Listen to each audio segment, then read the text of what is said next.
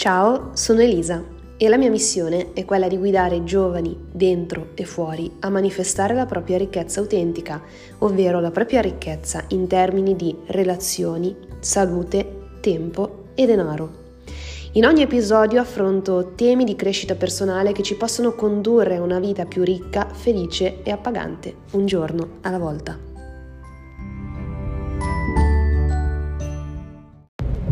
Ciao e benvenuto, benvenuta in questo nuovo episodio di Ricchezza Autentica. Dovrebbe essere l'episodio numero 36 se non erro. Siamo già al 36. Oggi vi voglio parlare, in questo episodio vi voglio parlare di un argomento molto scottante, ovvero di tutte quelle volte che speriamo che i risultati cambino nella nostra vita anche se continuiamo a fare le stesse identiche azioni perché vi voglio parlare di questo tema. Eh, allora, sostanzialmente sono alcune cose che ho vissuto io negli ultimi giorni.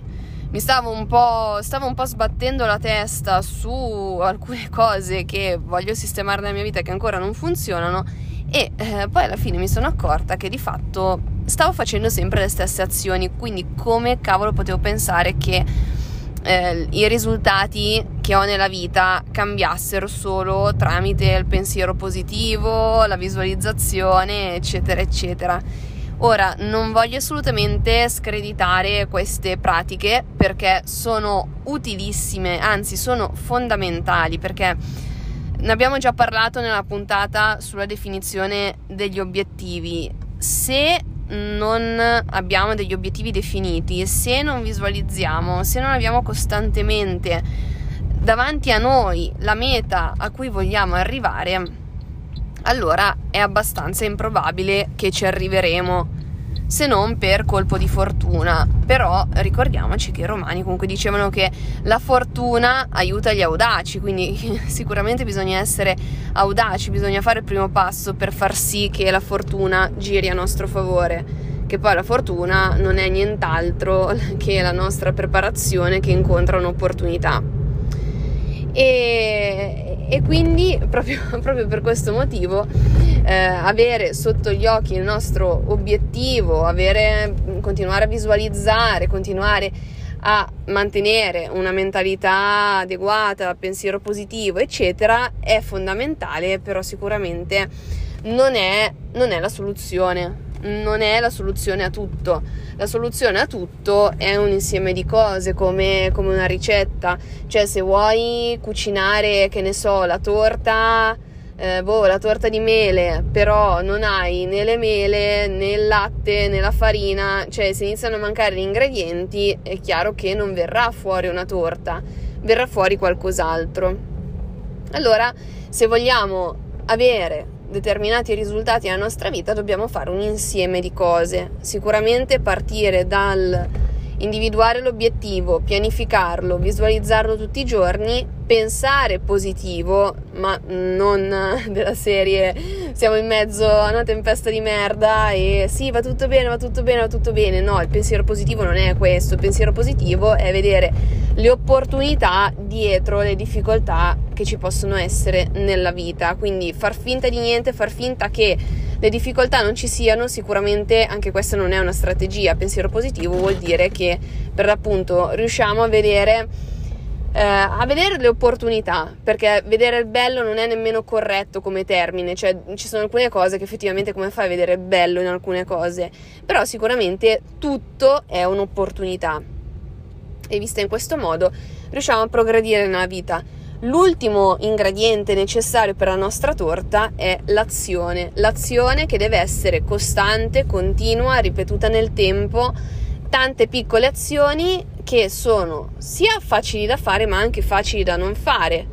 Ed è qua che poi, eh, che poi la costanza ci frega. Dice, ma chi è sta Costanza che ne parli sempre? è qua che la costanza ci frega perché in effetti eh, nel, siamo abituati a vedere nei film, siamo abituati a leggere nei libri che eh, gli eroi o comunque i protagonisti dei film e dei libri raggiungono la, la gloria con uh, un unico gesto gigantesco e in questo modo riescono a salvare il mondo, riescono a conquistare qualcosa con un unico gesto gigantesco. E il punto è che a noi rimane impresso quello, però se andiamo indietro, se seguiamo tutta la, se seguiamo tutta la saga, facciamo esempio di Harry Potter, ok? Harry Potter alla fine Spero di non spoilerare niente, però vabbè ragazzi, mi sembra abbastanza ovvio come va a finire. Rowling per quanto sia geniale, effettivamente ha, studiato un finale abbastanza, non dico scontato, però diciamo un finale che è piaciuto ai lettori, quindi penso di non spoilerare niente, penso che ormai tutti abbiamo visto sia film che letto libri più e più volte, io sono una di queste eh, alla fine Harry Potter riesce a uccidere Voldemort, ok? E quindi Harry Potter passa alla storia per questo gesto glorioso. Però prima di arrivare a uccidere Voldemort, come faccio a raccontarlo senza spoilerare niente?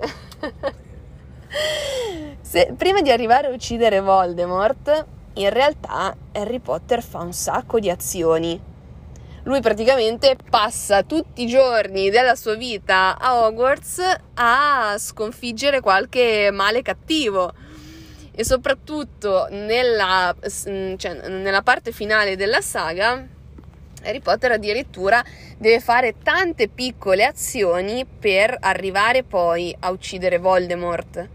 Non è che da un giorno all'altro si è alzato e l'ha ucciso, no, è servita una preparazione e così un po' anche la nostra vita.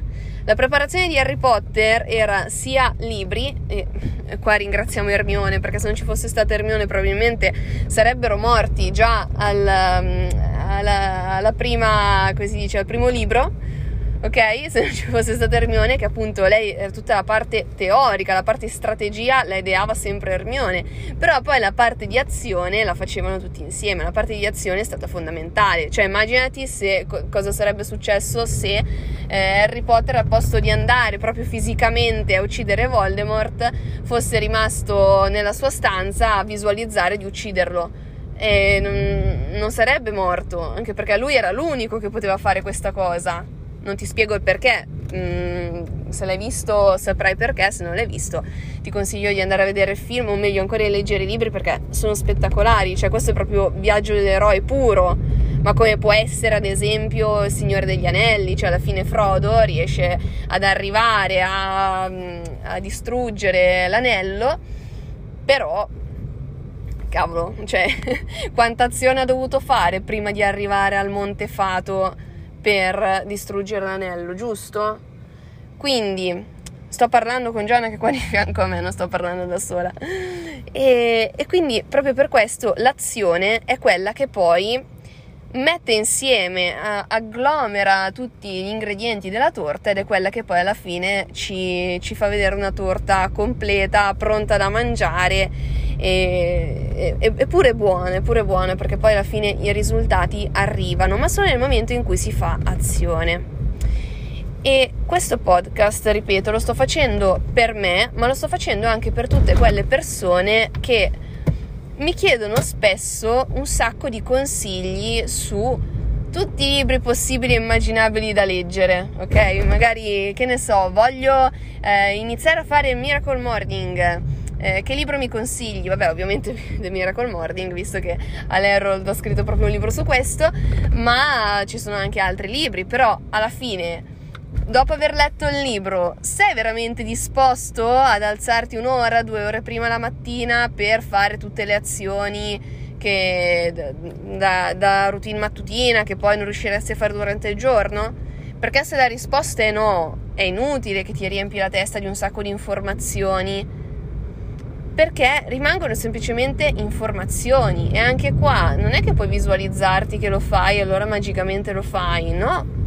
lo devi fare proprio fisicamente, cioè devi tirarti su, devi tirare sul culo e fare proprio fisicamente quell'azione. Abbia sbagliato strada? Mi fa prendere la pedemontana. Ah, eh vabbè, va bene prendere la pedemontana. Comunque, stiamo andando a Biella perché eh, mio fratello è osteopata e io ho bisogno di un, di un, trattamento osteopatico perché ho qualche problema alla cervicale alle spalle e visto che non è dalle nostre parti, dalle, dalle parti di Como, stiamo, stiamo andando a Biella perché ne ho proprio bisogno. Questo è l'esempio dell'urgenza. E quindi stavo dicendo, l'azione è fondamentale. Tutte quelle persone che mi chiedono consigli su un sacco di cose, io i consigli ve li do perché ovviamente non, non, mi costa niente darvi questi consigli che la maggior parte delle volte sono anche basati sulla mia esperienza. Però poi alla fine li dovete mettere in pratica. Come chi mi chiede libri sulla libertà finanziaria, ok, io ti posso consigliare tutti i libri che vuoi sulla libertà finanziaria, però dopo cosa sei disposto a fare per costruire la tua libertà finanziaria? Perché se non sei nemmeno disposto a, che ne so, valutare di avviare un tuo business personale, ma come puoi pensare di riuscire a costruirti entrate automatiche? Perciò mi raccomando, non facciamo questo errore. Un'altra cosa che noto spesso eh, è che ormai i social pullula, pullulano di frasi filosofiche.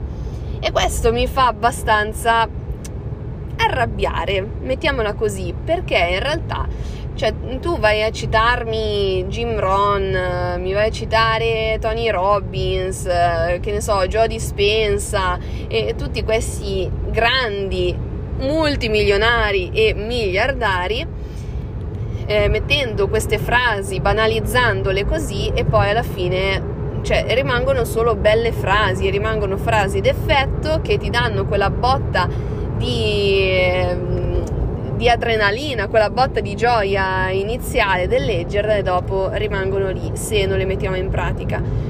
Quindi, se sei tra queste persone, io ti invito a iniziare a mettere in pratica e a essere un po' più integro, integra, a condividere quello che effettivamente provi sulla tua pelle perché altrimenti poi si entra tutto in un circolo di frustrazione dove abbiamo costruito un personaggio che però non sappiamo, non sappiamo mantenere.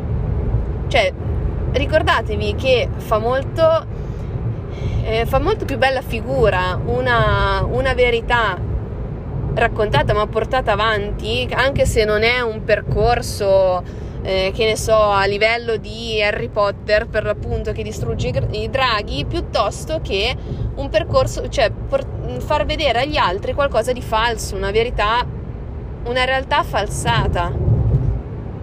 Perché prima o poi le cose vengono sempre a galla. Nel momento in cui vengono a galla, poi dopo è difficile, una volta che, che, che la nostra eh, reputazione è andata a ramengo, è un po' difficile dopo ricostruirla, si può, per amor del cielo, si può assolutamente, però eh, bisogna sgobbare, ok?